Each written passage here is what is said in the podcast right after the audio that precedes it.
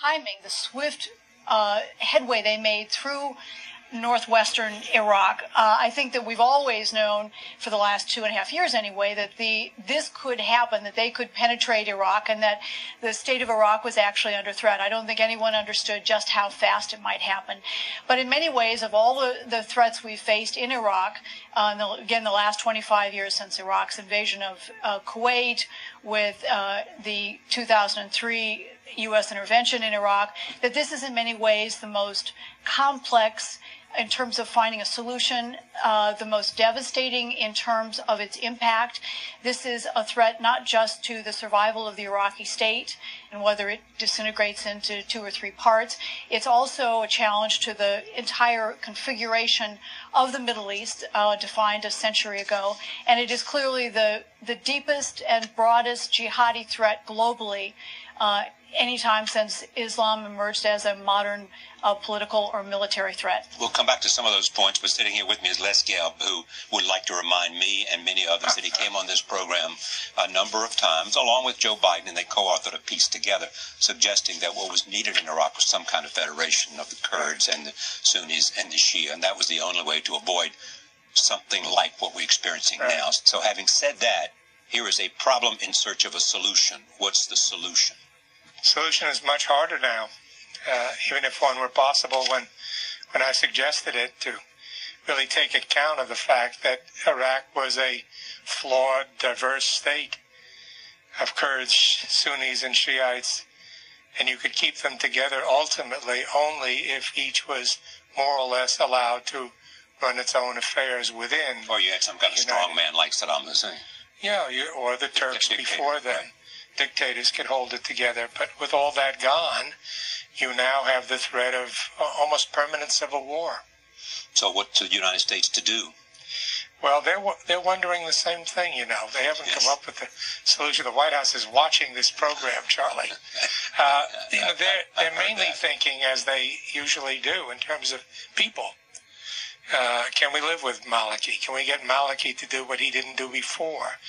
Uh, if we want to get rid of him, how do we do that? Who else could take his place? They're fixated on questions like that, but they have set a policy framework that isn't bad, which is we're not going to shoot a bullet until the Iraqi government in Baghdad shows that it is offering a political approach that can regain support of the Sunnis and the Kurds. And only then do we think, and I think we're right, uh, that the Iraqi army will fight instead of run away, and that the country might might possibly be united in a federal system as its constitution allows. Is there place for the U.S. and Iran to cooperate here? uh, even if it would mean to our Sunni friends that we are in bed with their hated enemy, uh, Iran? Well, the Secretary of State has said the United States will consult with Iran, and that's playing out or beginning to play out in Vienna with the talks uh, between the United States and Iran in the context of the nuclear agreement. Uh, so that's the beginning of a process. But the Pentagon has also pointed out something that's very different, and that's the issue of coordination. Will there be military coordination with Iran? I think there's a difference between consultation and coordination. We're not heading toward a scenario, at least so far, that looks like the United States, for example, might provide drone cover as Revolutionary Guards involve themselves on the ground on behalf of the Iraqi army or maybe in place of the Iraqi army.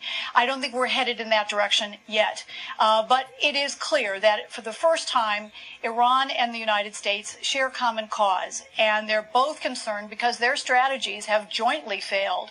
Uh, both of them in different degrees and different ways supporting the government of Prime Minister Maliki.